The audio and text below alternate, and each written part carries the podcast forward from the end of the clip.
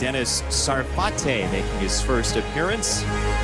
What will you do to defend the rights to life, liberty, and the pursuit of happiness? Welcome to the Green Dragon Tavern, where we talk a little treason. I'm Zach Lautenschlager. And I'm Dennis Sarfate. This week, H.R. 185 is up for vote in Congress. No more vax mandates for foreign travelers, uh, sponsored by Thomas Massie, and he's been acquiring quite the list of uh, co sponsors. As the bill is debated, it's fascinating to see the arguments, especially from the Democrats. Um, this bill removes the requirement for non citizens to be vaccinated before they can enter or visit the U.S. Now, that may sound interesting, but as Massie has pointed out, we're the only developed nation in the world that still requires a vaccine in order to enter the country, or at least we are one of the very few. You can talk about Europe, you can talk about Japan, even, and they're not requiring it. Yeah, it's a so it's definitely a different spot to be in right now as a country to to be the only one still requiring it for foreigners to come visit. Um, I know Japan dropped theirs because of that's their moneymaker, right? And uh, yeah. you don't let people Yep. in your country, then you're going to have a lot of issues. Well, exactly. The we can talk about whether or not the federal government, you know, what they what requirements they should be placing to enter the country. Obviously, that's a legitimate uh, role for the federal government itself. What's absurd is the federal government thinking that it's okay to mandate um, a treatment that is still experimental. Um, and we have to remember that this is the last vestige of a federal government uh, of federal government policy over the last two years that was being applied to U.S. citizens. Um, we all remember, I am sure, that uh, Joe Biden attempted through the Department of Labor to mandate that all employees with o- all companies with over 100 employees require every single um, employee to get the vaccine. Um, that's it Just it blows my mind to this day. Now, praise God that we're we're not sitting here with uh, with that kind of policy still uh, active. It was struck down, um, as has been the the military vax mandate. But now the absurdity of saying that we're going to force people who are not citizens to do so before they can enter our country, while we're saying that we, you know, if, if you cross illegally, we really don't care. We're not going to round people up and vaccinate them if they're here illegally. We're going to provide uh, travel. And now, thank you, Katie Hobbs in Arizona. She's going to use the establishment that uh, that Ducey set up, uh, the system that Ducey set up to bust people out. Now they're going to use it to take them where they want to go, uh, without being vaccinated. By the way. Yeah, it's So- hard to have a mandate when you have your southern border wide wide open, where you can just come across and come as you please. Especially in the Texas, you know, they're just coming in all day long. So to have a, a, a vaccine mandate to people who are coming in here legally and are paying a lot of money to fly into the United States to visit, to be tourists, and, and spending money in our in our states, I think it's a it's a little bizarre.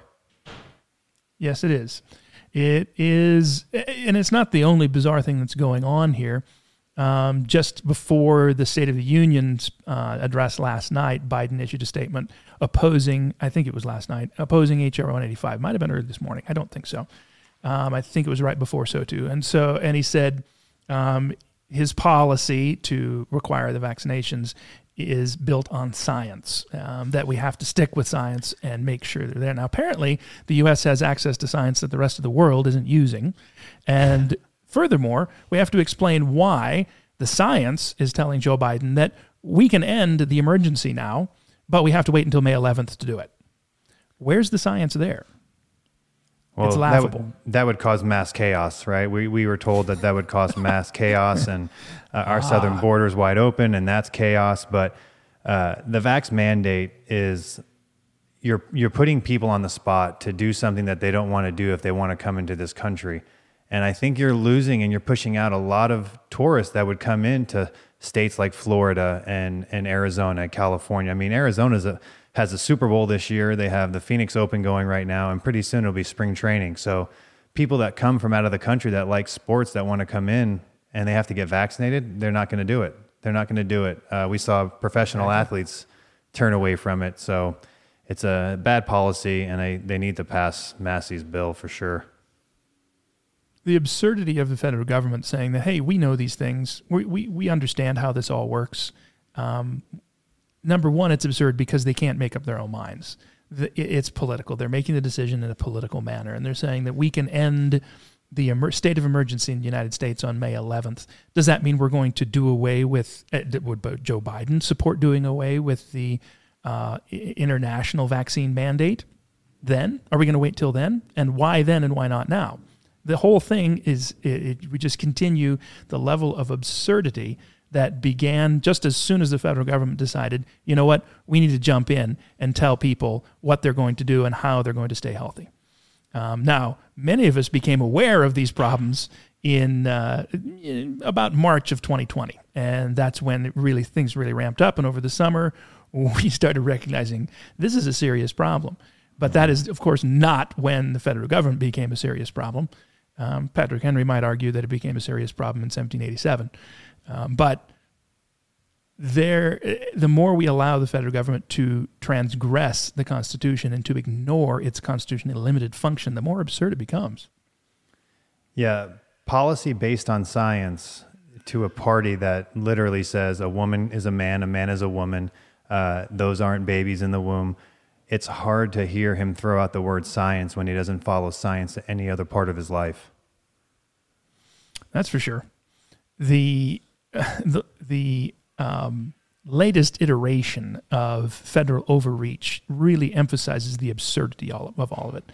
Um, just a few weeks ago, we had a um, federal commissioner uh, announce that uh, we're going to uh, ban uh, gas stoves, right? And so everyone is familiar. His, his name is Richard Trumka. He's a commissioner for the Consumer Product Safety Commissioner, CPSC.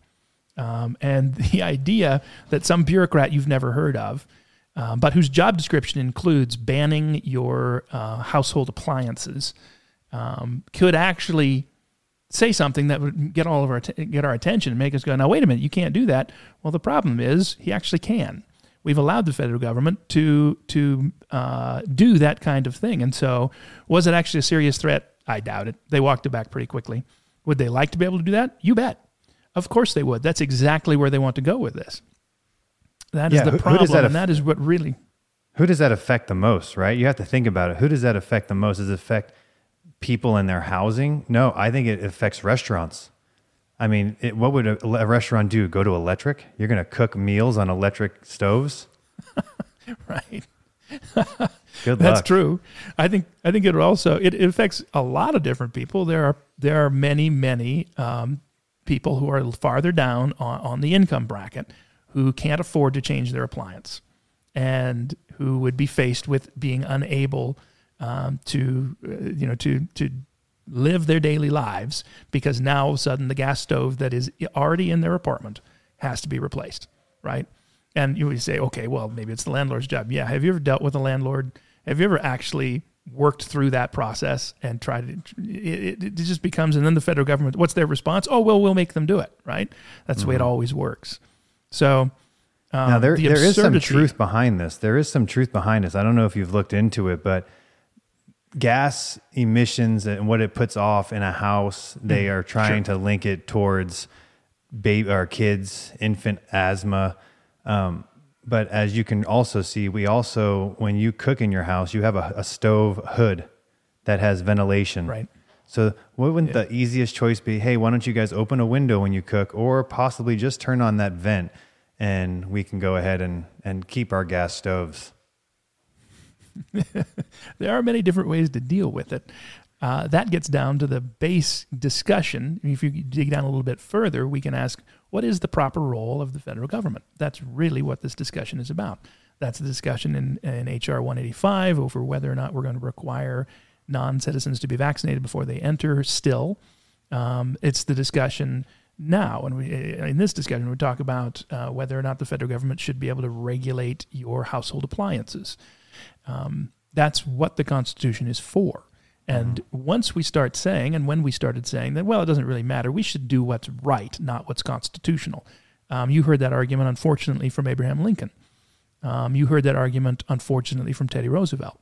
There are presidents who personally uh, may have been great men, but when they started succumbing to this idea that it really doesn't matter what the Constitution says, we can just ignore it, Interestingly, another great man in American history, his name is George Washington, predicted exactly what would happen if we started ignoring the Constitution for the, for the, for the greater good. It's okay. We just need to ignore that part because it's better now to do it this way. Um, he predicted exactly what would happen. It's exactly what's happening now. Once, and that was in the farewell address, in Washington's farewell address. Once we start saying it doesn't matter anymore, the federal government is going to start doing whatever it wants to do. And if it decides that it's uh, in our best interests to be forced to accept a, an experimental treatment which has serious side effects, possibly, and has been proven now to have very serious problems for some people. Um, that's not to say that we don't believe in vaccination. If you believe you should be vaccinated, that is the other side of the coin. There have been times when the federal government decided you can't get this vaccine, you can't have it, you can't go there. Neither is the role of, of the federal government. And that really is uh, the important point. Yeah, we have the federal government that we can tells people you have to get vaccinated in, in the military, right? We had the Navy SEALs stand up against it. But we also, in the medical world, you see the government not allowing certain um, medical treatments, right? You're not allowed to do this. So you see many p- cancer patients Correct. go to Mexico, Exactly. go to Europe, go to Germany. Um, they shouldn't be allowed to do that. They shouldn't be allowed to tell you what you can and cannot put into your body that could help save your life. And that kind of comes down to the whole discussion of what is the proper role of government. People are going to say, well, wait a minute, shouldn't the government be keeping manufacturers from selling dangerous gas stoves?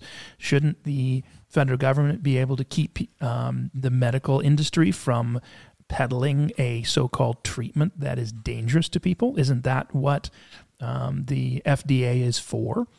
Um, it comes down to a core misunderstanding of number one, the role of the federal government, number two, the role of government at all. If we say that government is supposed to be telling you you can't, you must, in all of these, in the minutiae of life, we have a serious problem. And nobody likes it.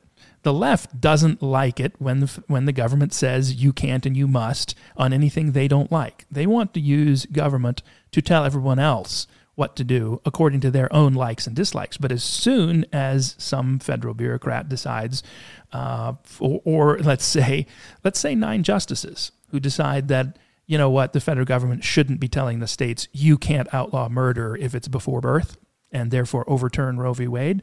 Oh, suddenly we don't like the federal government telling us. We suddenly don't like that at all if we're the left. And so it comes down to a discussion of okay, number one, what is the legitimate role of government? What is a legitimate function? Well, keeping person A from murdering person B, just in the general sense, is a legitimate role of government. Now, we can debate whether or not the federal government should be involved. Should there be a federal murder statute? We can have that debate. But what, what we can say is the federal government shouldn't be telling states, you can't outlaw murder. Um, that's outrageous. And so, you know, we can we can debate that, we can discuss it, but actually both sides agree that we don't want the federal government dealing in the minutia of our lives. It's just a question of which minutia. And so that's where we have to recognize that okay, what about consumer safety? We're talking about that a lot today. Well, it is a legitimate function of government to prosecute one party or interest which is mis- misrepresenting its products. If you have a large corporation which is selling gas stoves and telling people it's perfectly safe and it's not. And it is to the level that it's a serious problem and it's uh, it is misleading. Well now you have legitimate grounds for government. I would argue probably not the federal government. We can have that discussion but that's a legitimate role of government to, to um, prohibit false and misleading um, advertising or the sale of products under false pretenses. That is fraud it is theft in some cases, at least in the broadest sense. You are stealing something from someone. So the left often likes to accuse conservatives um, of just wanting to, to be a free for all. That's laughable. The entire idea that we should have an authority which keeps person A from hurting person B is a conservative concept. If you like that idea, you have to look at at Western jurisprudence and the foundation of Western jurisprudence in order to understand it. So let's not pretend that the left somehow invented this idea. Sorry, you didn't. You came along and hijacked it and turned it into a weapon. You like it weaponized because now you can force everyone to do what you think they should do, but throw a fit if the federal government dares to uh, make a decision that you don't like. That's that's what it comes down to. There's not there's no science to it. There's no consistency. This is the nature of federal overreach. Um, unless we be misquoted or misunderstood, legitimately misunderstood, the right likes to do this too. There are plenty of people on the conservative side who absolutely love the idea of using government to enforce something that is not within the jurisdiction of government. That's absolutely true on both sides, and we shouldn't allow it. Absolutely. I, I think that sometimes they just try to get bills put in and laws made to just grab a little bit more of our freedom, right? If we can, we saw it in COVID in 2020. Let's take away some of their freedom, and then now you can't leave your house. Now there's um, all kinds of different mandates from different governors or mayors of the cities, and it's to take away some of your freedoms, take away some of your power, and you just like it and you just deal with it. And you know, I always go back to one that in Arizona, everyone has a pool, everyone has a swimming pool. You have to have all kinds of different things put on your house, on your gates. But if you leave your neighborhood and there's a community lake, there's no lake. Oh, yikes. There's no lakes that have fences around them. You can jump in the lake if you want. You can swim in the lake if you want. But at your house that has a gate and all of that, you have to have locks and if a guy were to jump over your wall and drown in your pool, and he after he's trying to rob your house, he can sue you. His family can sue you for negligence. So government rules and laws that are passed aren't always beneficial for the, the citizens of this country, and I think we're starting to see that. Well, I think you're right, and I think that the um, the problem is the removal of any kind of standard, and this is a this is a classic um, Marxist tactic. Um, now we can talk about people like to point out that wait a minute, cultural Marxism is, Marxism isn't Marxism because it's not economic in focus. You don't have different perspectives on controlling the means of production, for example, or or who has what, the haves and the have-nots. But that is not the core of Marxism that the, the economic perspective is something Marx was fascinated with, but there's a whole other element to Marxism. It's how you get done what you want done. And then you have the ends, which is from the original Marxist perspective. Um, but we're not going to sit here and imagine that uh, Mao Zedong, for example, was not a Marxist. He, he, we have a brand or a strain of Marxism called Maoism, right?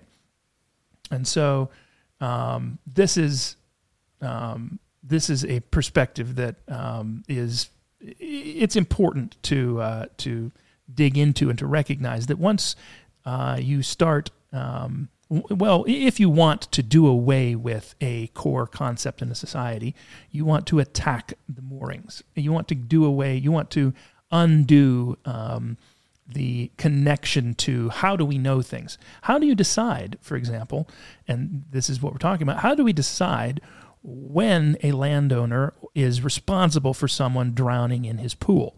And how do we decide when, I'm sorry, that wasn't the landowner's responsibility? Well, mm-hmm. interestingly enough, that question has come up before in Earth history. Um, and it's come up in many different ways. We can talk about it as a pool. You can talk about it on the roof of your house. You can talk about it on whether or not you're going to bury booby traps that might blow up on your own property, right? Um, there is a standard in Western jurisprudence. It's been there for several thousand years. Um, we have long understood how that works. It's not a difficult thing. And interestingly enough, and here's the crux of the matter in that case, it goes back to the Bible. You mm-hmm. have law going back to long before the time of Christ, recognizing that as a landowner, if you have a house and a rooftop that is flat and it's like a deck, which many were, um, and people are going to go up there. There are stairs up there, and you're going to go up there and, and hang out. And you don't put a railing around your roof. Well, and if somebody falls off, then you may be guilty of uh, of of, um, of, negligence, and you may be guilty of a negligent death. Mm-hmm. Um, this is the concept that this is where this comes from, and that's why um, tr- in Western jurisprudence, if you have something dangerous and you don't take care of it in a reasonable fashion, then you you are responsible. Now, interestingly enough, also in Western jurisprudence because it goes back to this example, this case law in the Bible. Um, if you fail to put a roof around your house, there's no bureaucrat that comes around and says, We're going to find you now. There's no bureaucrat that says you're breaking the law because you're not. You break the law once the person falls off. Mm-hmm. And so if nobody falls off your roof, now why is that? Is that negligent? Is that a problem? Should we be more interested in prevention? Well, interestingly enough, um, you can look at it and you can see, well, there certainly have been cultural attitudes that said, well, if somebody gets hurt, they get hurt, and that's just the way it is. Okay, that's a bad attitude. That's an attitude that we would prefer not to pursue today. We would prefer more prevention. But you know what? That's where, and this is an area where I actually agree with Teddy Roosevelt. I, we mentioned him earlier. I disagree with many of his policies. His attitude that there's the Constitution and there's what's right, and I'm going to do whatever I want, whatever I think is right, regardless of what the Constitution says. Roosevelt was wrong. And I think that if Teddy could see where it went, he'd be horrified. And he might even recognize his contribution to it because he was an interesting dude that way. But something I agree with Teddy on was his use of what he he coined the term the bully pulpit, using his position as as someone people listen to to uh, put forward ideas.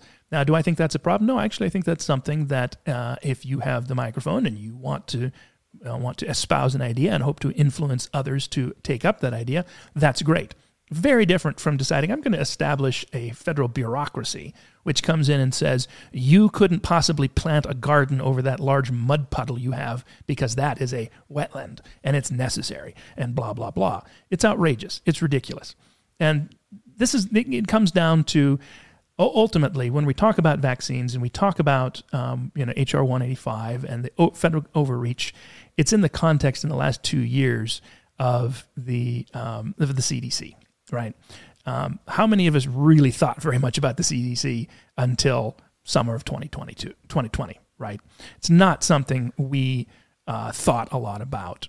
The CDC has a very interesting history, and some of it has come out, and there are certainly some um, some interesting um, things that have been published. Some people are probably already aware of uh, the CDC's origin. It was originally the Malaria Control in War Areas Agency.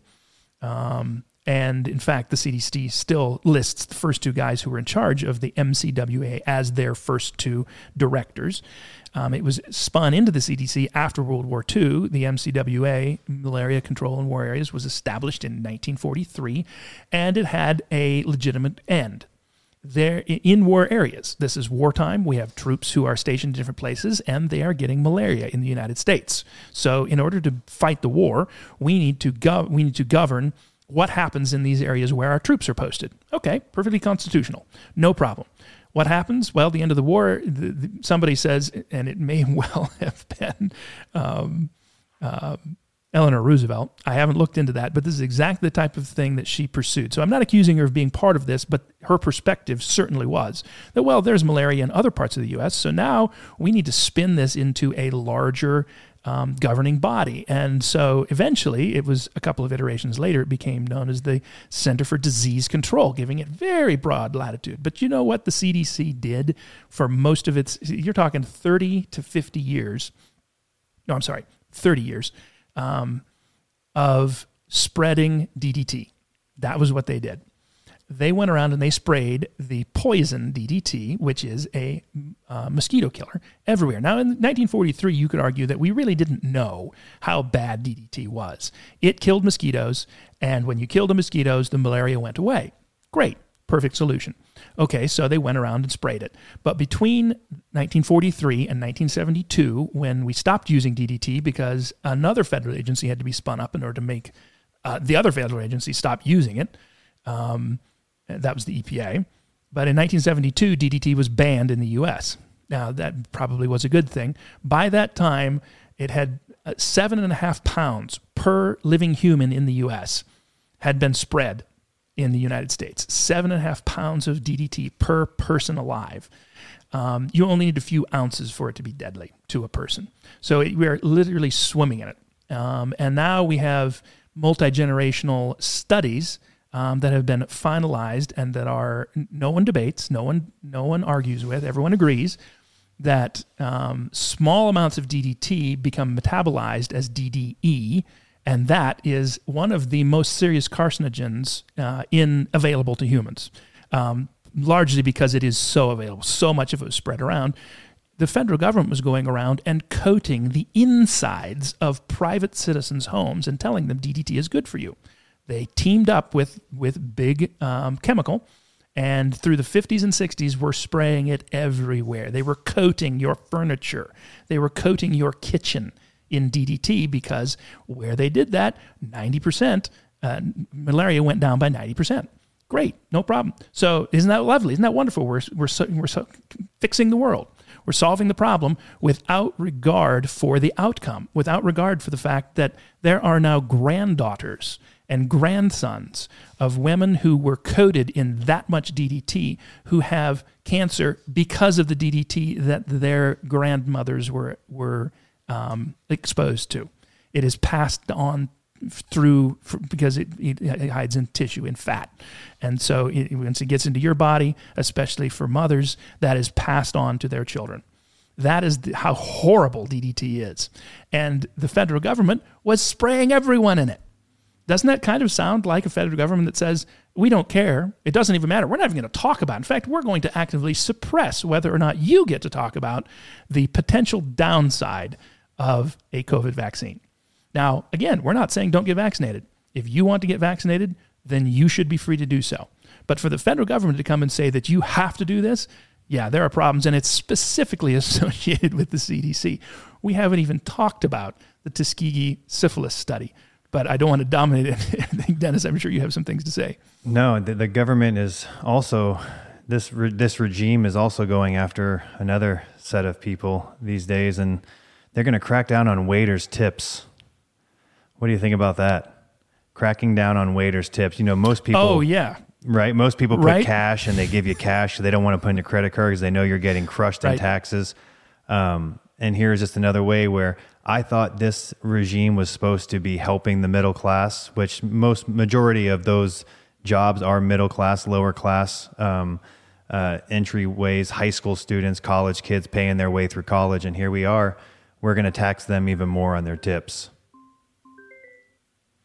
it's outrageous. And it's, you know, once this is the problem. You build a federal bureaucracy that is as powerful and scary as our federal government could be. And then you, it, you let different people drive, right? Every four years, you get a shot at somebody else uh, driving the bureaucrat, bureaucratic, bureaucratic or um, uh, executive part of the federal government.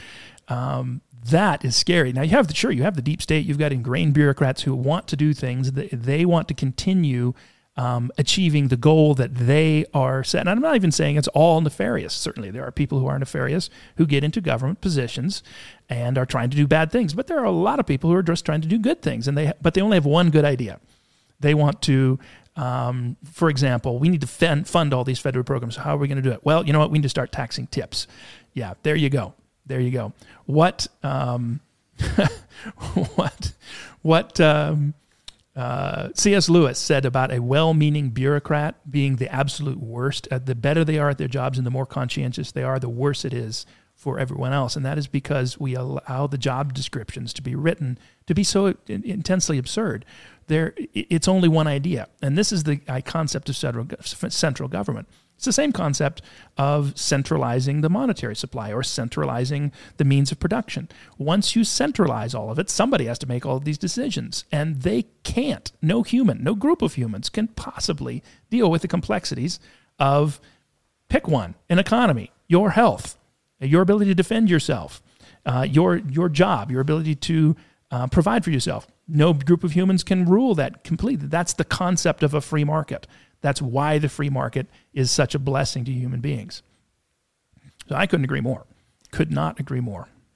You know, we had a we had a victory this past week. As when I say we, I mean Christians in general. Uh, since 2020, we've been getting the brunt end of a lot of sticks, uh, blaming us for all kinds of things. But there is a church in Moscow, Idaho, who had a little psalm sing, and I think we all recall this. It was shown on Fox News, and um, they were out at the Capitol, I believe, and they were psalm singing and and fellowshipping with each other and were arrested. And why were they arrested outside, Zach?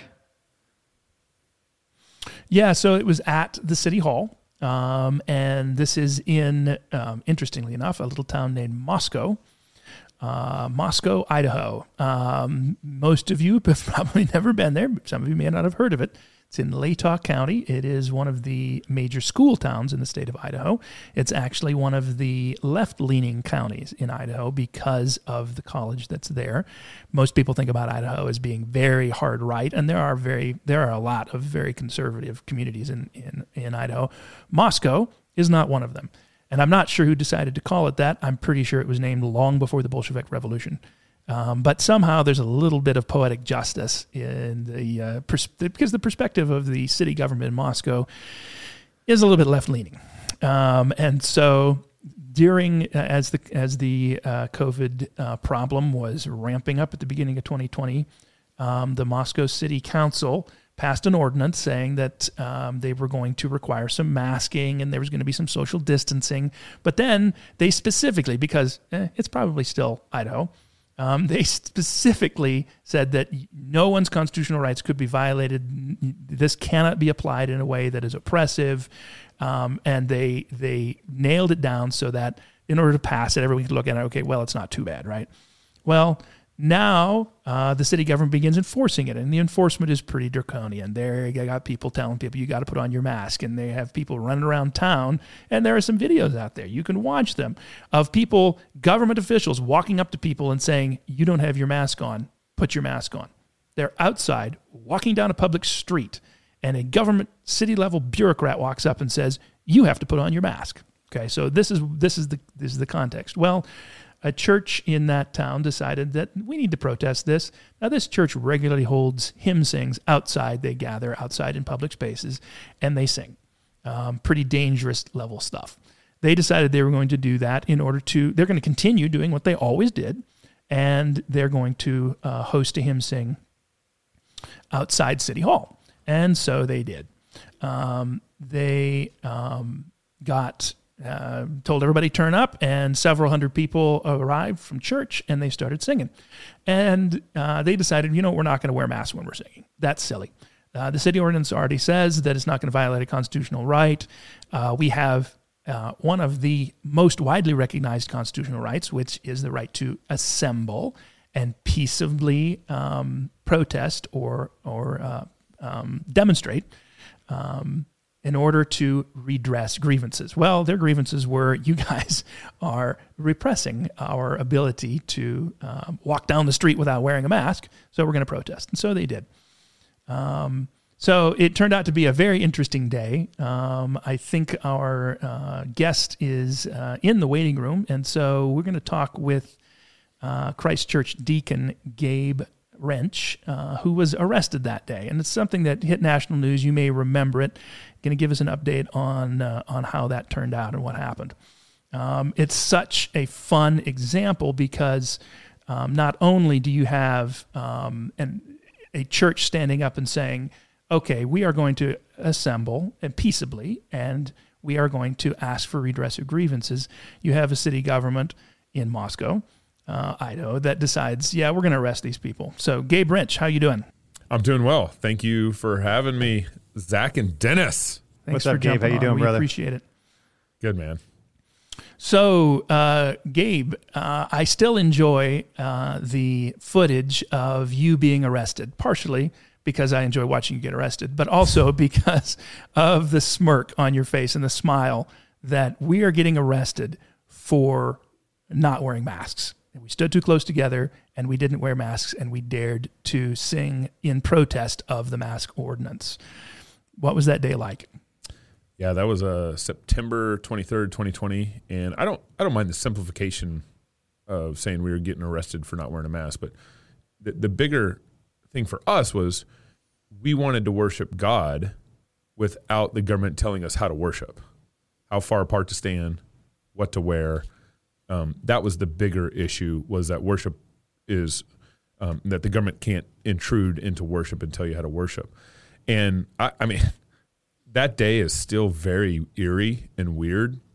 You know, our I've been fighting my community, my church. I had been fighting our city council and our mayor for about four or five months at that point with emails, um, text messages, meetings. I'd met with our sheriff. I'd met with our chief of police before that day. And so it'd been a long battle during the during the, during the pan or the so-called pandemic, and when and they never cited or arrested anybody for breaking that ordinance. Now, to go back just a little bit to March 2020, I had uh, signed up to run for county commissioner in March 2020. It was actually March 11th, 2020. Uh, nine days or 10 days, I forget the exact date, is either March 20th or 25th. I can't remember.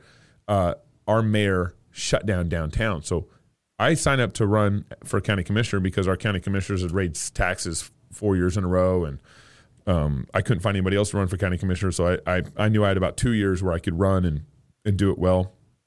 And so I signed up to kind of fight the high taxes. Our our county is the second highest tax uh, per house uh, county in Idaho, and so that was my big issue. And then the, then the mayor shut down uh, the town uh, ten days later after I signed up to run for county commissioner, and all of a sudden my my political you know uh, uh, motivations just grew. I was like, okay, now I'm fighting my city council and mayor for our constitutional rights. That's where it became. And I let it open up business rally. Um, and so I was a political opponent to them. They didn't like me. None of them voted for me. Uh, I was uh, leading business rallies against them, uh, representing a voice to the uh, to them that the uh, for the for the business and constitutional communities here in Latah County, and and so and then over the summer when they start they enacted the Moscow the masking ordinance July 2nd. So there's no masking ordinance um, th- I mean there was but not really not as strong like this one was. And on July 2nd they enacted the masking ordinance and it said outside you had to either stand 6 feet apart or wear a mask. That was the ordinance. Very simple. And so outside parks it don't matter. You either had to be wearing a mask or stand 6 feet apart from from people. And so that very much became a religious uh, thing for us. You can't tell us where to stand, where to worship. And so we started protesting. Black Lives Matter rally came in July, protesting in downtown, the whole Black Lives Matter movement in 2020. Uh, and of course, no arrests there, no citations there. And, and, and then we'd go sing Psalms for 20 minutes and leave. And then in August, I think we did it in July, I think we did it in August. And then, and every month they would read their ordinance and then they would extend it at the end of the month for another 30 days. And then they meet again. They'd read the ordinance and then they extend it for another 30 days. They did that for July, August, and then September, September 21st, they met to extend the ordinance through January this time. So that was September 21st, their meeting. And of course, hundreds of emails came to them. They didn't listen to anybody in our in our city, and they extended the ordinance through January. And so my, my church leaders on January, on September 23rd said, "Well, let's go sing psalms at in the city hall parking lot." And when we got to the city hall parking lot, they had spray painted circles on the concrete six feet apart, so the cops could objectively see that we were standing six feet apart. This is insane, isn't it? Like this is insanity. Mm-hmm. And Well, and I got yeah. there and, and and I looked at the parking lot. And all these polka dots were on the parking lot. I was like, what game? Or did someone play a game? I, I couldn't figure it out. And I saw the cops standing against the wall. That was new. So all of a sudden, they had set up our protest, our religious free speech protest, and they placed cops there because they were going to enforce it right there. And Yep, yep. then we started singing. My uh, as soon as we started singing, my arresting officer, Officer Will Crisalt, came up to my mom. That was the first person. He came, like a coward. He came up to my mom and asked her, "Are you with this standing? Are you with this man?" And uh, and my mom said, "Yeah, this is my son." And and you guys know how the COVID logic works. If you're family, you, you don't need to stand six feet apart. If you're not family, it's dangerous. It's very dangerous. And and then and they they uh, the the, the officer comes to me then after my mom comes to me and I put my arm around my buddy Tyler and I said, "This is my friend Tyler." Obviously indicating I'm not standing six feet apart and I'm not wearing a mask. And the officer said, "Give me your driver's license." I said, um, uh, "No, officer. I am exercising my First Amendment rights, and you swore an oath to defend my First Amendment rights. You swore an oath to defend my First Amendment rights against domestic enemies like our mayor and city council are acting right now." And so we kind of went back and forth about four times around that topic. And he said, I'm asking you one more time, give me your license. Obviously, he didn't care about the Constitution. He didn't care about his oath. He didn't care. Um, he wasn't a thinking officer. And and so and and here's the, the the craziest part. If you guys, you know, if your listeners watch the video, you can Google Gabe Rench arrested in Moscow or whatever, and the video pops up, and you'll see the officers. They they had to take my hymn book out of my hands to handcuff me. It was it was the eeriest, craziest thing. Um, I'll never get used to to that moment. They took my hymn book out of my hands to handcuff me, and then they handcuffed me and, and walked me away. But just, I do not. My chief of police is standing right behind Officer Will. I like. I do not know. How do you, as an officer, get in that position where you're willing to, um, you know, uh, live out the petty tyranny that the mayor and the city council were trying to enact in our town during the pandemic and You know, that's a good arrest someone for holding a hymn book. it's so tough for people because most of them up to this point had never seen it before. They'd never really been in a situation where you might have to enforce something that's wrong. Um, now, it has happened in American history, obviously, and one of the most public examples was the um, National Guardsmen and sheriff's deputies who were ordered to walk around New Orleans after Hurricane Katrina and confiscate f- privately held firearms, go into houses and take people's guns. And this is something that, um, you know, the, of course, American gun owners had always said, you know what, the police will never do that. They're just going to disobey. And if they come into my house, I'm just going to shoot them, right? Without thinking through the fact that, yeah, you're talking about shooting your neighbor who works, you know, who's a National Guardsman. Talking about shooting the guy you go to church with who is a sheriff's deputy. But the other side of the coin is, you know, the, the fascinating thing these there is there you can still google it. There is video of national guardsmen walking down with cameras in their face going i cannot believe i am doing this on american soil. And they're just they're in mm-hmm. shock. They're like they're they're pale. It's like physical shock is actually oh. setting in and so it's not in defense we we're responsible for our actions and um, the courts have have ruled that the officials in moscow were responsible for their actions tell us about that victory That's right. So I won my criminal case in January 2021, and uh, actually after I won our criminal my criminal complaint against me, I had a misdemeanor for violating their their unconstitutional emergency order. I won that. I went and met with my arresting officer and my chief of police that that week or two weeks after I won my criminal complaint. I did that because I didn't want to sue my cops. I was planning on suing the city for violating my First and Fourth Amendment rights, but I was like, maybe there's a good explanation from the cops. And so I met with my chief of police, and and the two things that stuck out to me in that meeting was he said I, I never took a good civics class um, in high school or college. I, I, I just don't know the Constitution very well. And I was like, dude, you're the one with the badge and a gun. Wow. What do you mean you don't? It, Yeah. It's kind of Well, kind of it's actually true. shocking. Yeah, thank And- you, government education. We were just talking about uh, the failure of federal government uh, and bureaucracies. There's another one. Yeah. And then the other thing he said was, uh, someday I'll tell you what I think about your constitutional First Amendment rights. so I left that meeting being like, oh my goodness. And then I met, uh, I think the next week with my arresting officer, and he said in the meeting, I would do it all over again. Wow. Ouch. And I Yeah. remember walking out of that meeting. Um, no, Tyson Barrett was there, another officer. Um, I remember walking out of that meeting, calling my wife and saying, "Babe, I met with them. I did my due diligence. I think I need to include them in the lawsuit." And so, w- uh, Thomas More Society backed me in all this. They were fantastic. Uh, the president uh, was just such an encouragement and a fighter. I really appreciate Thomas More Society for backing me. And so, we went into a three-year lawsuit. It took three years to defend my constitutional rights in the city, knowing the whole time that they were wrong. They lost the civil case, uh, the criminal case, and then we go into the civil courts. And it and, and three years they wouldn't admit anything. They wouldn't talk to me. I, I reached out to try to meet with the mayor. I reached out to try to meet with our new mayor. I reached out to try to meet with. I had a meeting scheduled with one of the city council candidates, and she canceled it on me. And for three years, Yeah. I, I was fighting with this in the courts, in the federal courts, uh, my lawyers, depositions, you know, all this for three years. And finally, the federal judge uh, last week um, awarded us basically a victory, dismissing their um, uh, summary judgment case so we can go into a lawsuit, into a settlement. And so it's it's a fantastic victory because it means two things. It, it reminds um, the United States, all the small tyrants that are out there as mayors and city councilors, that they can't suspend our constitutional rights during a pandemic. And then, and then, secondly, that if you do, you're going to lose.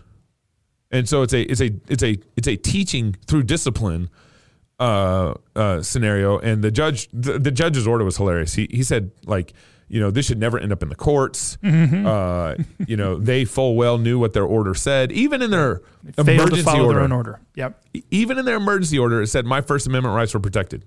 They wrote Right. that in there. Right. And the judge specifically pointed that out. I get I got a big kick out of his ruling. Um, he also said plaintiffs were wrongly arrested. The city indisputably erred in interpreting its own code. The city consequently misadvises officers as to the code's application. The plaintiffs are so far reasonable in their damage requests.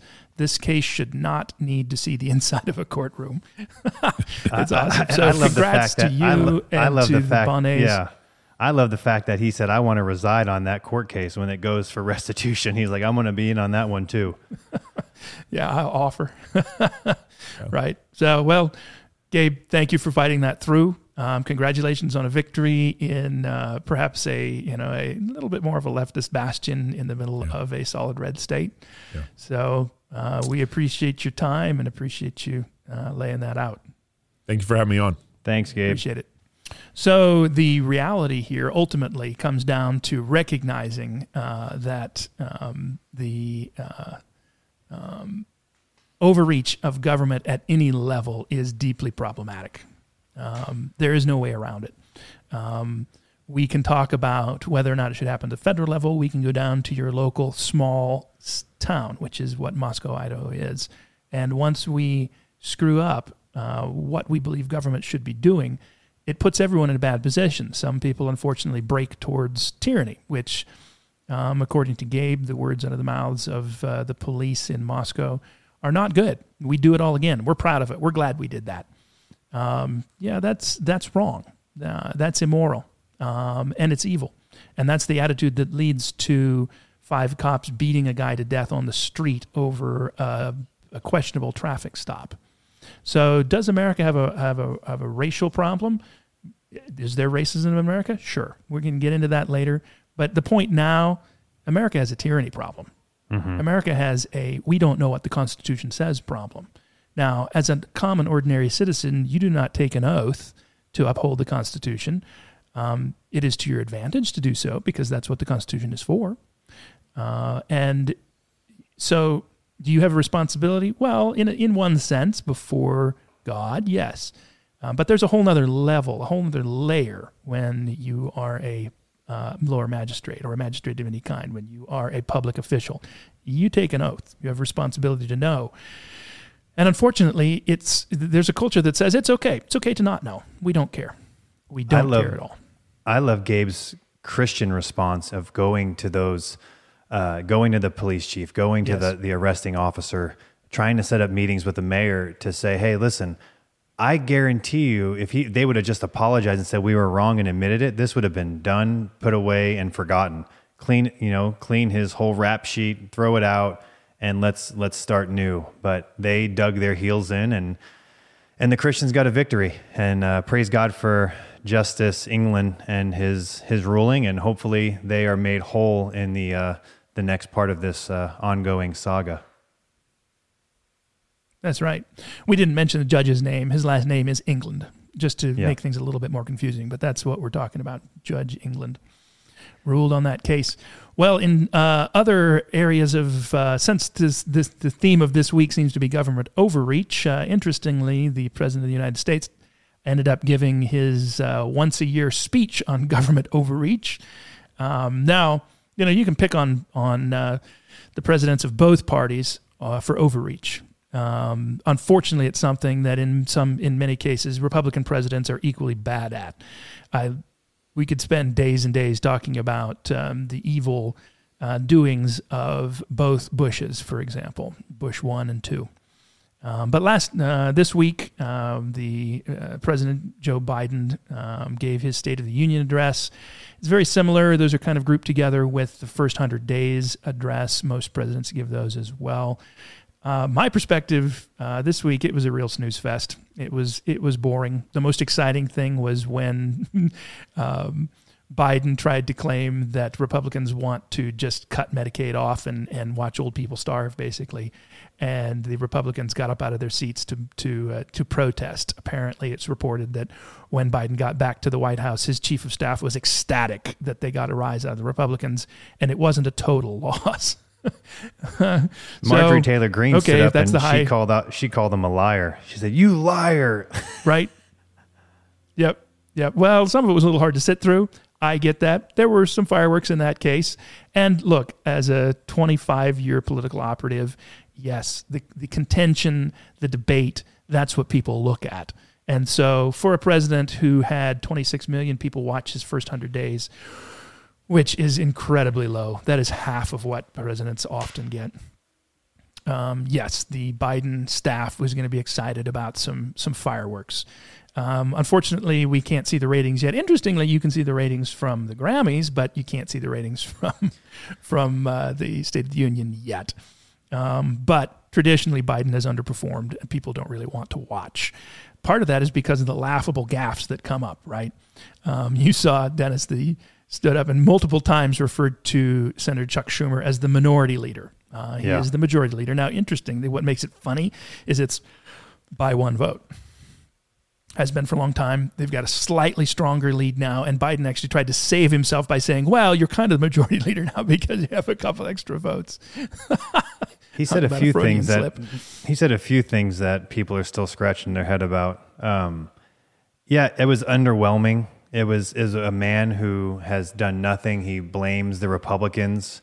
He's sowed more discord between the two parties than past presidents, maybe as far as back as Obama, um, with the race baiting. But um, it was really hard to watch. It was it was one of those things that you just you kind of grimace when he was blaming the Republicans for wanting to cut uh, Medicare and uh, and Social Security, and, and they were just hooting and hollering. It was actually like a, a bar scene where you just had people going back and forth yelling. It definitely didn't look like a presidential speech of any sort.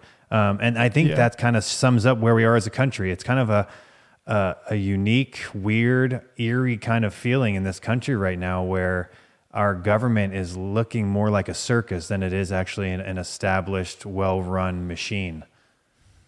Well, when we don't care about telling the truth, I mean, we can talk about gaffes. You can talk about, you know, uh, President Biden claiming that the U.S. could uh, legitimately and practically stop using petroleum altogether within 10 years. Yeah, in 10 years, on. we could have no petroleum.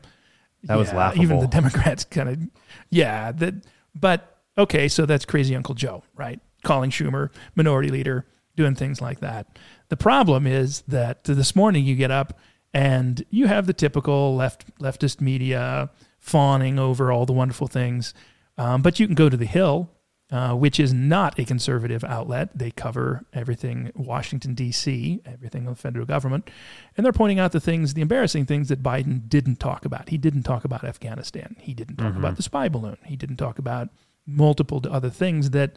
Well, okay. Is he going to bring up some of his weaknesses? No, but are these uh, these are major weaknesses, and by not mentioning them, you're highlighting them.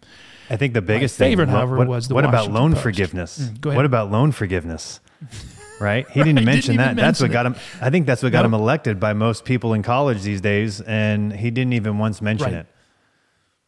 Well, and he can't get it passed through Congress because it is laughable. It's not going to work. Mm-hmm. Um, now, look, are are colleges overcharging for what you get? You bet. Oh, 100%. absolutely. There's no question. Are we going to fix that by going and printing more money and stealing it? Not from the people who are alive. We've already stolen everything you can from the people who are alive. The federal government has. Now we're going to steal it from children and grandchildren, some of whom aren't born yet, and we're going to use that um, to. And it's not going to go to the students. We're going to route it right back to the colleges, right, to pay for it. What are the colleges going to do? What are the big universities going to do? Raise their Mm-hmm. Right back prices. Yep.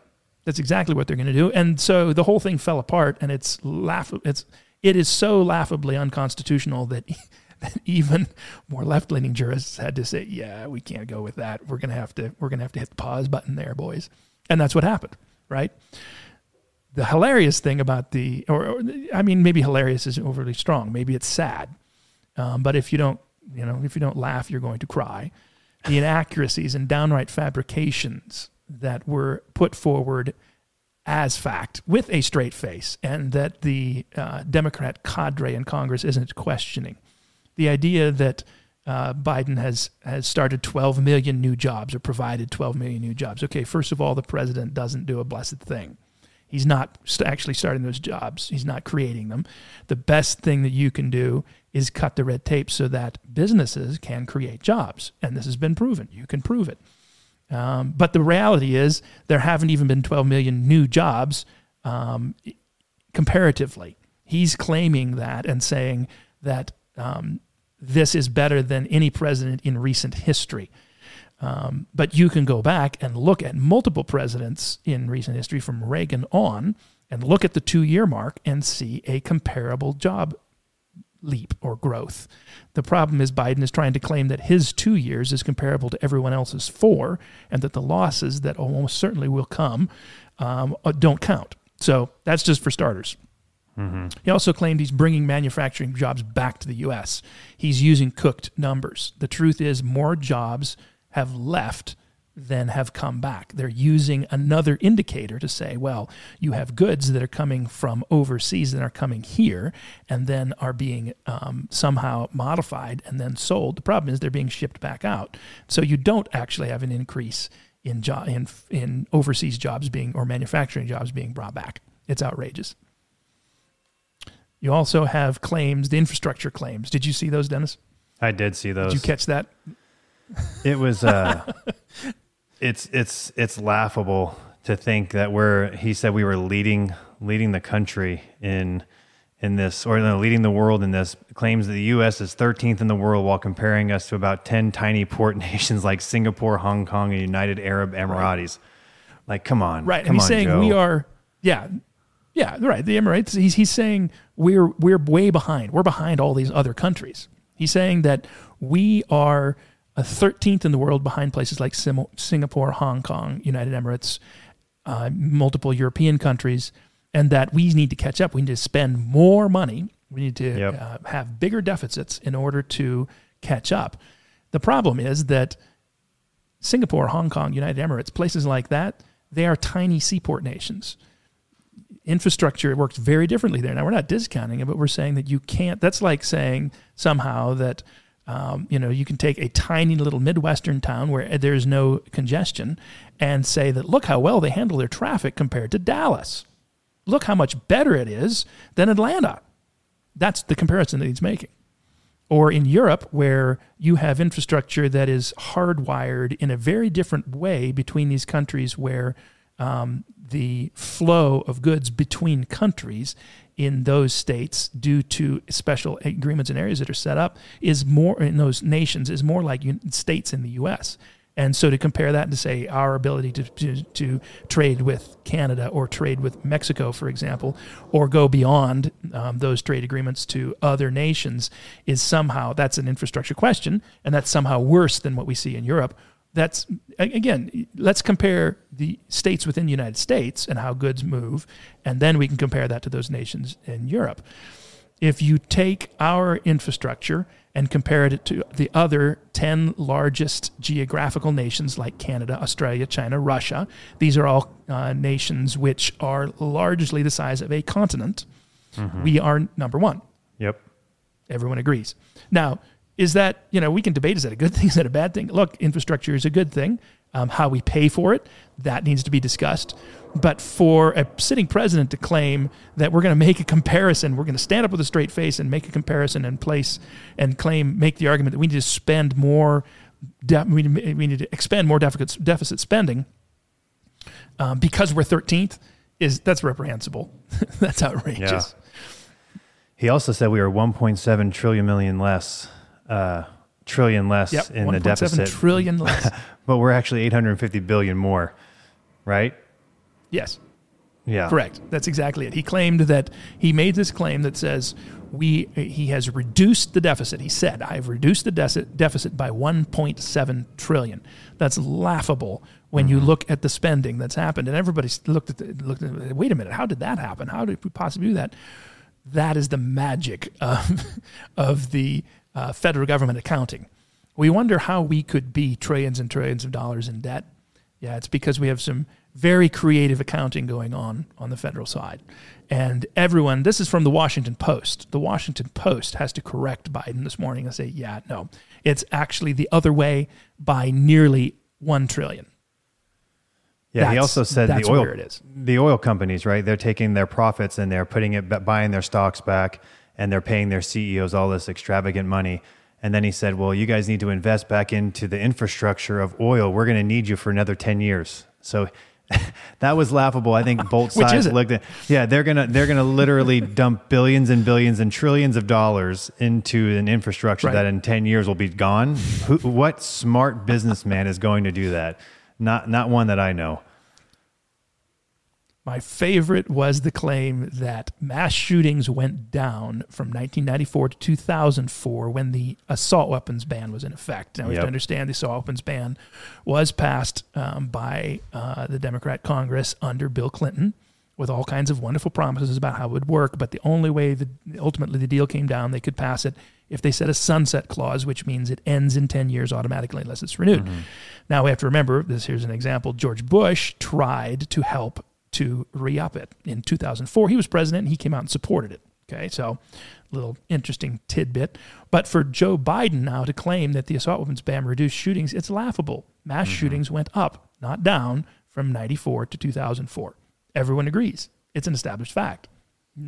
The only way you claim that is either by being crazy or hope no one will check you. Now, do you And do, you- it's do you the, think they went uh, up Washington because Post that pointed that out. Yeah? Do you think that they went up maybe Zach because criminals don't care about laws and different assault weapon bans that they are still going to do Yes. bad things? I mean, you're you're trying to put these Well, assault there are two weapon bans to the to the American citizens who follow the law. I'm a gun owner. There's some right behind me. Um, I actually had to get a tax stamp for one of those, but you can't take away the rights Right. of of American citizens who own guns lawfully and execute the things that they have to do in order to purchase those guns because they're the ones following the rules. The ones who are not following the rules are the are the bad guys, are the criminals that are shooting up Chicago every weekend when you have 50, 60 uh, murders every weekend in the same city. And it is a high well how many how many gun laws do you think the the state of Illinois has? One of the strictest? You know, I can't comment off the top of my head how many laws, but they are without a question one of the most strict. You still have to have a card, an identification card, a permit just to own a firearm. It's called the FOID card, Firearms Owner Identification. You have to have it. And if you uh, possess a firearm without the FOID card, you go to jail. It's the only place in America where you have to have a permit to have a gun, period. Uh, and so, and then Chicago's laws are much more strict on top of that. And yes, their Sure. gun crime is always, always at the top, a, a top couple. And repeatedly, the Chicago mayor, who is also historically the head of the mob, and everybody knows it, uh, or is the slave of the mob, depending on who it is. Um, they repeatedly claim that, oh, well, we have such high gun crime because the guns are flowing in from Indiana and Wisconsin. And I don't know, Canada? Uh, where else? Give me a break. Yeah. So if if more guns is the problem, then why don't Wisconsin and Indiana have gun crime that even compares? I mean, you it, it- it's, it's laughable. Both Wisconsin and especially Indiana's gun laws are 180 degrees. Now there are still some problems, um, but gun crime does not go up when guns become available. And this idea, this claim that well they're bringing them in from places where it's legal, well then why isn't the crime high there? Oh, Yeah, it's look at it. because What- of other yeah. factors. Sure. Look at Arizona. It's What's- other I mean, factors. And so, right, exactly. Yep. Yep, exactly. So uh, that's always a fun debate. It's always interesting when the politicians want to start making arguments uh, for gun laws because it falls apart so very rapidly. Um, something else to keep in mind you asked why did gun crime, especially mass shootings, specifically mass shootings, increased by more than double between 1994 and 2004?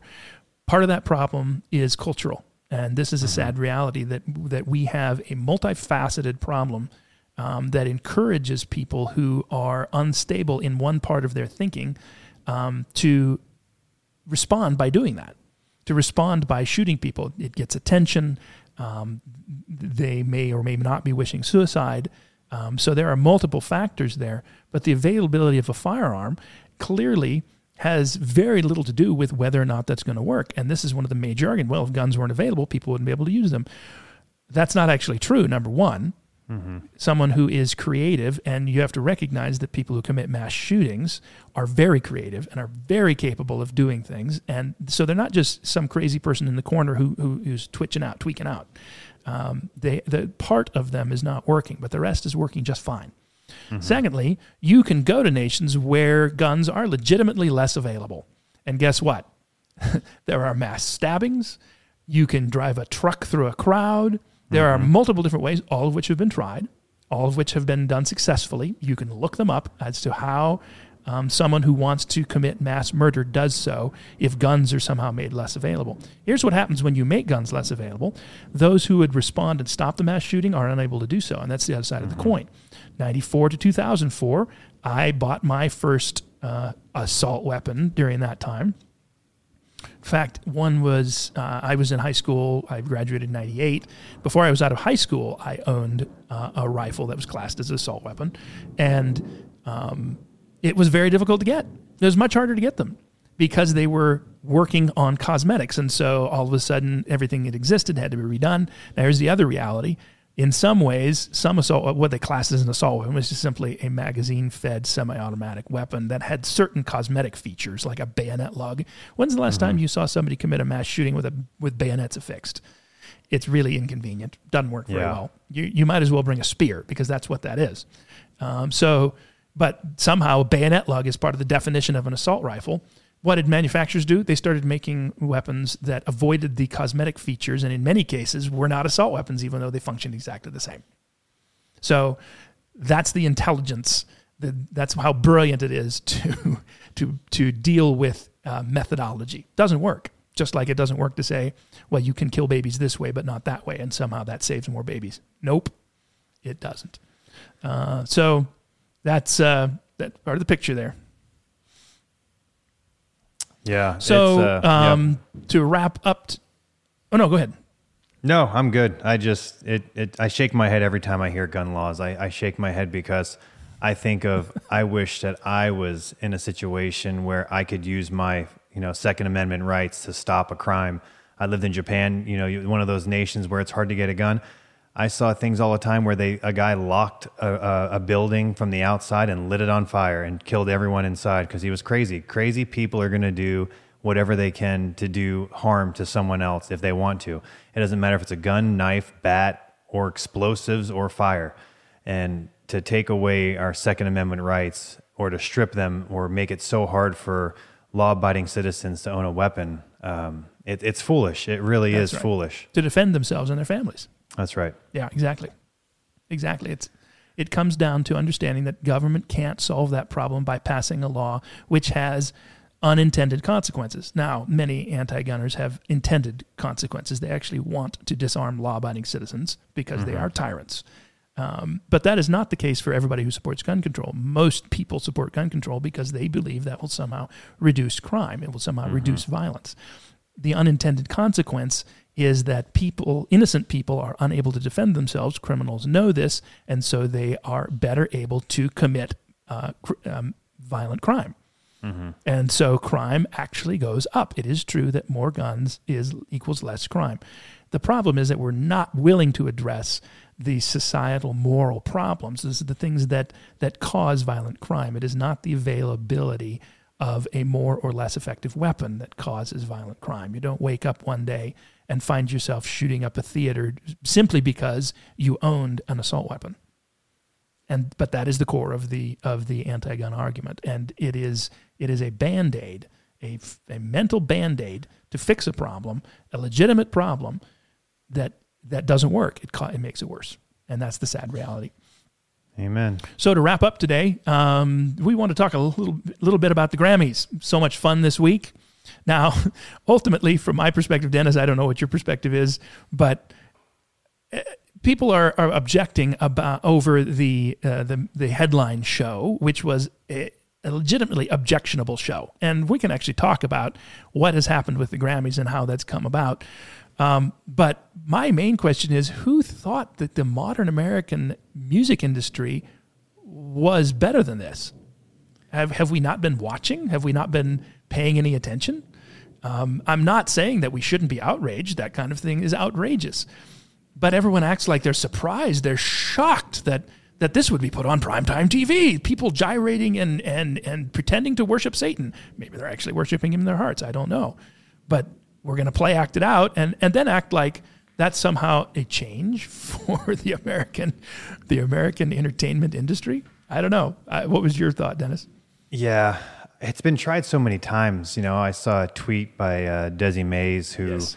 is uh, one of the hosts of Provoked uh, podcast, and yeah, Ozzy Osbourne, uh, Marilyn Manson, Madonna. Everyone's done this. It's not original.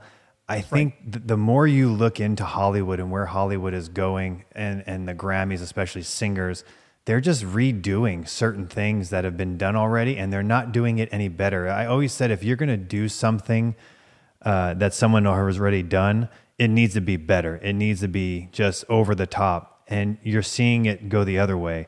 And I did see that their view their viewings went up. They had more uh, people watch this year than uh, during 2020, slightly. But man, I, I didn't watch anything. I just saw it, and you know, Sam Smith. Sam. Smith. He doesn't even know if he's a man or woman, or you call him they or them. Uh, it's it's just one of those things where it's hard to watch these um, these public figures that so many people hold up to a standard that they're or what you should be. Their their moral standard is uh, if you're like them, then you're correct. Um, I, I think they worship on the altar of Moloch. If you ask me, uh, that whole show is despicable. Um, but that's this is also the same people that think it's okay to kill babies. They they think it's okay to kill babies in the womb. So uh, I it didn't catch me by surprise. This is Hollywood. I thought that's where Hollywood has gone. Yeah, the the sad reality is is waking up now. Is it a good thing for people to watch that and be repulsed? Well, yes. I mean, you dancing and gyrating uh, in worship to Satan is a serious problem. If you think that's a good thing, there are mental issues. There are. Now, part of that, I'm going to claim that well, we're mocking. We're mocking, right? Um, okay, we can talk about that.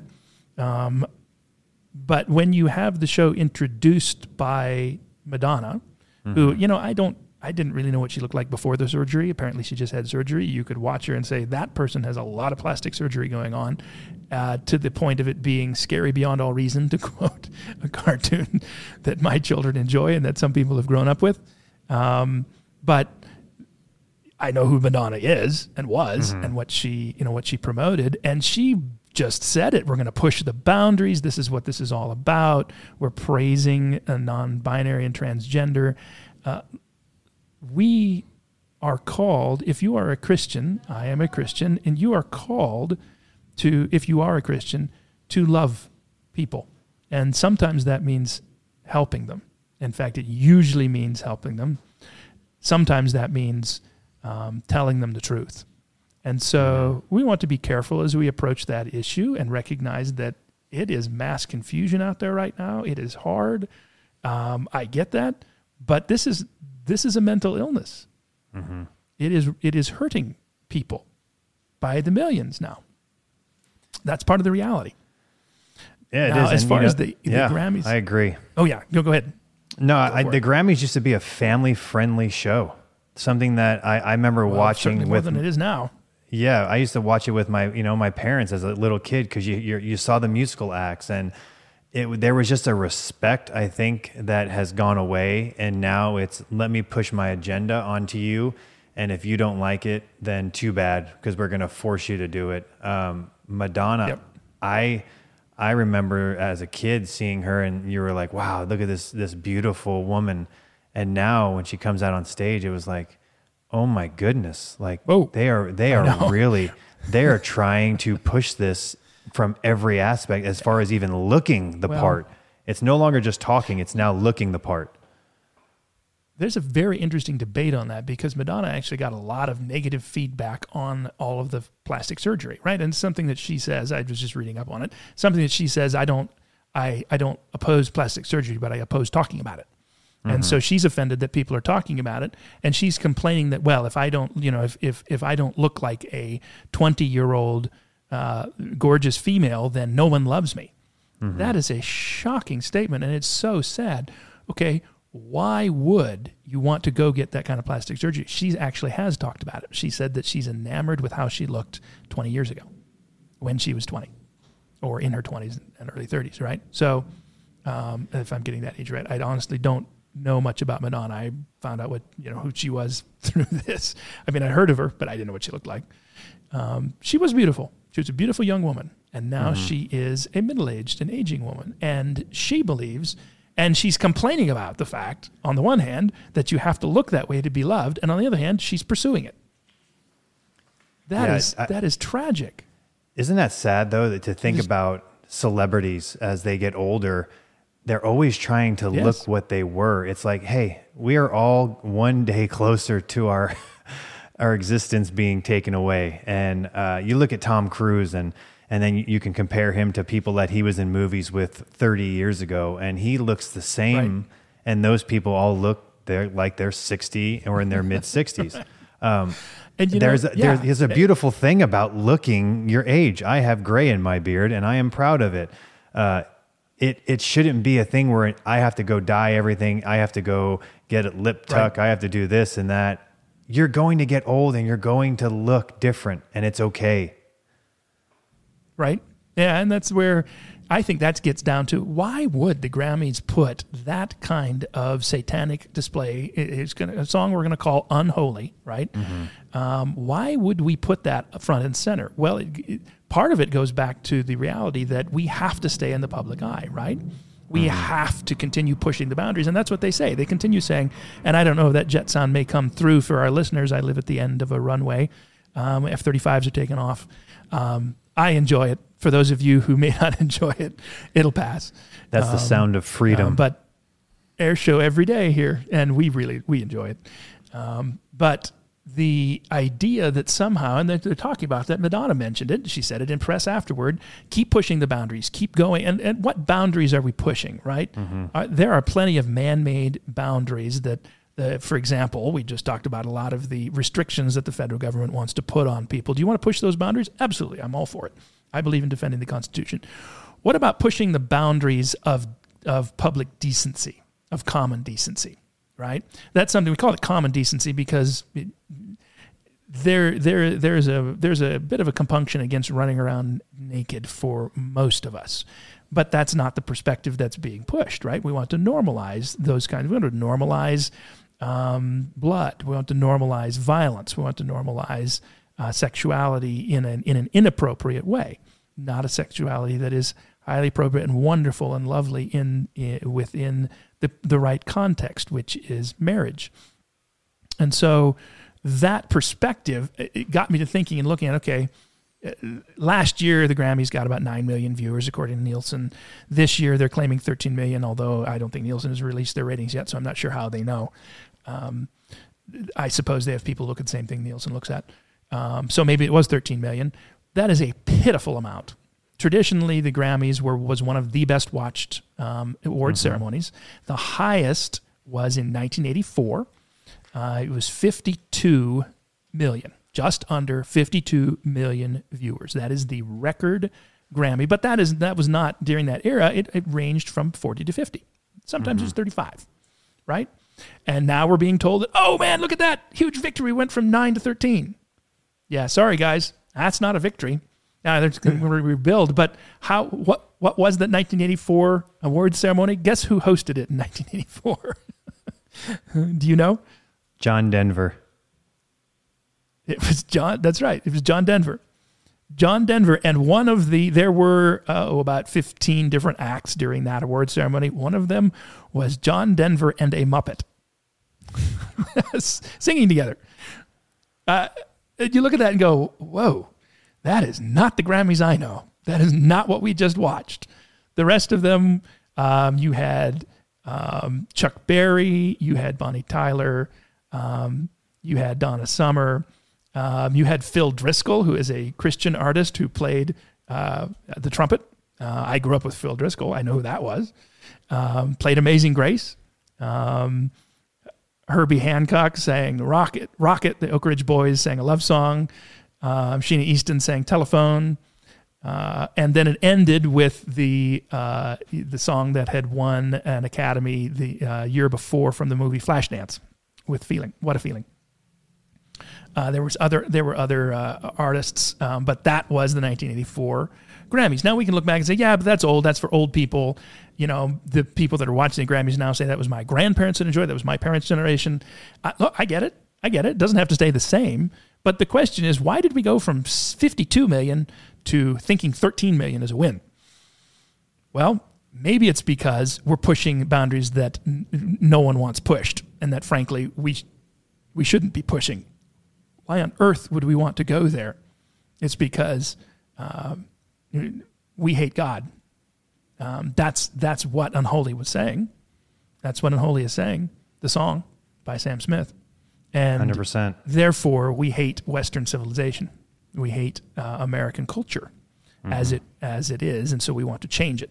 Okay, so that's the re- that from my perspective that's the reality. Now we can go through. We can look at the top ten Grammys. Um, the John Denver hosted four of the top ten, that the, the, the largest viewership. Kenny Rogers and Garry Shandling hosted two each. Billy Crystal and a rapper named LL Cool J each hosted one, and that's the top 10, um, ranging from the 80s into the 90s. Um, but that was the zenith. Um, now, as far as who won the Grammys that year, Michael Jackson took home, I believe, eight awards in 1984. Um, now, th- that's fascinating to me because Michael Jackson is not someone we think of as, you know, sparkling clean, a good role model, someone whose music we like. Um, we're not sitting here saying that somehow, you know, 1984 was the golden age. Boy, we should look back to that. That's what American culture should be. No, absolutely not. That's ridiculous. First of all, there's no such thing as a golden age. Um, second, um, 1984 certainly wasn't it, even if you believe in it. Um, so, do we think Michael Jackson's music is a pinnacle? No. Um, do we think it's horrible? Uh, Some of it I don't like. Some of it you could have a problem with. But you know what the interesting thing about Michael Jackson was? We all know now that he um, uh, probably abused young boys. He was certainly caught up in that scandal. Um, that's not cool. It's not even cool to people today who want to push other types of perversion, at least to some of them. Um, but that wasn't a, an upside. That wasn't what Jackson was pushing. It, it nearly ruined him when it came out. Now, was Jackson pushing his own boundaries? Yes, sure, he was. There were there were basic moral boundaries that Jackson was pushing at, at his time. It was edgy. The Grammys were on that trajectory at that time. You could make that argument, and I would probably agree. But the difference between Sam Smith and Unholy and Michael Jackson, and I don't remember what song he won a Grammy for, what eight songs he won Grammys for that year, um, was that Smith is pushing the perversion itself. That's the point. The point is the perversion. Uh, for Jackson, yeah, that's not really the point. He was hiding that, and when it came out, it was a problem. That's the that is the difference. And you know what? We can look at that and go, what a great thing it is that the majority of Americans just have lost interest in that. Mm-hmm. We're just not interested. We're not going to tune in. We're not going to tune in. Are there people tune? Sure, sure, absolutely. It's the way culture works. Culture leads the those who create culture, those who create expressions of culture lead the rest of the culture. It's it's cyclical. It, they both influence one another, right? Um, that's Yeah. the reality. But thank God, and that's that's the high note for me. Um, Yeah, I want to. I want to read a quote. Just to Grammys on only got this. 13 million views this year. Let me read a quote. This is from Kim Petras. I think she is a transgender. She won the award, but here's what she had to say when asked on her religious inspiration she, behind she her was, award she show. was the other artist for Unholy, Yeah. I believe. I think a lot of people honestly have kind of labeled what I stand for and what Sam stands for as a religiously not cool. And I personally grew up wondering about religion and wanting to be a part of it, but slowly realizing it didn't want me to be a part of it. That that is such a, a, a lie because she's made her own religion. She has chosen the religion of I'm Oh, a yeah, self god, and she's a he, and I'm my own god. I can do what I want, and so she did choose religion. She didn't choose God, and God didn't didn't definitely throw her away uh, like she thinks so. Um, but I just find it so weird that it always comes back to I want to stick the middle finger up at God because I'm against him, and it, just shows you what Romans Right. three was telling you about. It's telling you that he he gives them up to, to a debased mind, and they are troubled with that. People that are apart from God are so troubled by the point that they can't trick God or or make God uh, change right. to like what sin they're into at that moment. And I think that's uh, that's where we are as a culture. We have a bunch of uh, people who are angry at God and they don't like the way things are going, and so they're going to lash, you know, lash out and, and do a song like "Unholy," which is just it's an abomination. Well, the the you know when we talk about it, I have to admit that uh, that as a fellow human being, I have those same tendencies. Now, thank God that He has changed my heart, and mm-hmm. that thanks to His actions, uh, you look at that and go, "I do not like that." Um, but that basic rebellion against God, yeah, that's that's inside all of us. That mm-hmm. I have to mm-hmm. admit that I'm a human as well, and so f- that statement from uh, the person who calls him, himself Kim Petras, Kim, who is a trans, yep, a transgender, um, and has rejected the way God made him, um, and now says, "Well, God rejected me." Okay, um, you it, it, that's fairly hard to know. Um, I'm, I'm, pretty sure God didn't actually tell you that, um, and the reality here is that you're rejecting God, mm-hmm. and then turning around and saying, "I hate God." Well, that is that is uh, a part of the human condition, and without the blood of the Lord Jesus Christ, that's where we are. So, whenever we get down to talking about it, this is an interesting one because that song and the entire the way the Grammys were shaped this year is around the opposite perspective, unholy, mm-hmm. not God's. We hate God. That's what it means. Holy in the English language means set apart to God. So unholy means we hate God. Um, and of course, because this is still Western civilization, in, in order to express that, we go over and we express appreciation for and worship to Satan. Mm-hmm. it's such an odd thing to do because if if you hate God and if you ask Petras and Smith, does God even exist? They're going to say, well, yeah, no, but Satan does. Mm-hmm. Why? Why? How come Satan exists? Is the Bible true about that part? Mm-hmm. So this is the problem. You live in a culture where everything that the, the way the culture works, the good things in the culture are successful applications of the Bible. Now, and things that don't work, yeah, there are plenty of things we can point to that forefathers did. There's no golden age. You can talk, you can talk, point to anybody. Yeah, they're fallen, sinful human being uh, who screwed up. Um, so you know we can talk about that. And as a viewer, whether or not you are a Christian, the point here isn't for us to stand here and say, well, you know, we we're going to point the finger. That's not what's going on here. That's not where we're coming from. Um, in this discussion, it's fascinating because that's the discussion that was started. The mm-hmm. song mm-hmm. is called "Unholy," and so and the whole the whole presentation is is um, hatred towards God, and we're going to express that by worshiping Satan. Um, is it tongue in cheek? Well, that's the problem with breaking down any, any cultural expression. It means different things to different people. We recognize that.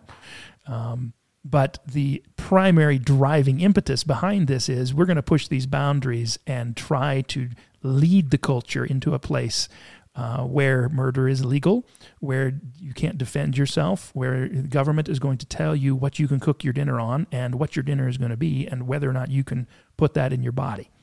Mm-hmm. Okay those things are connected. Those things are connected. The perspective that says we hate America, we hate Western culture, we hate the things that uh, the parts of America that came from Judeo Christian values. Yeah, okay.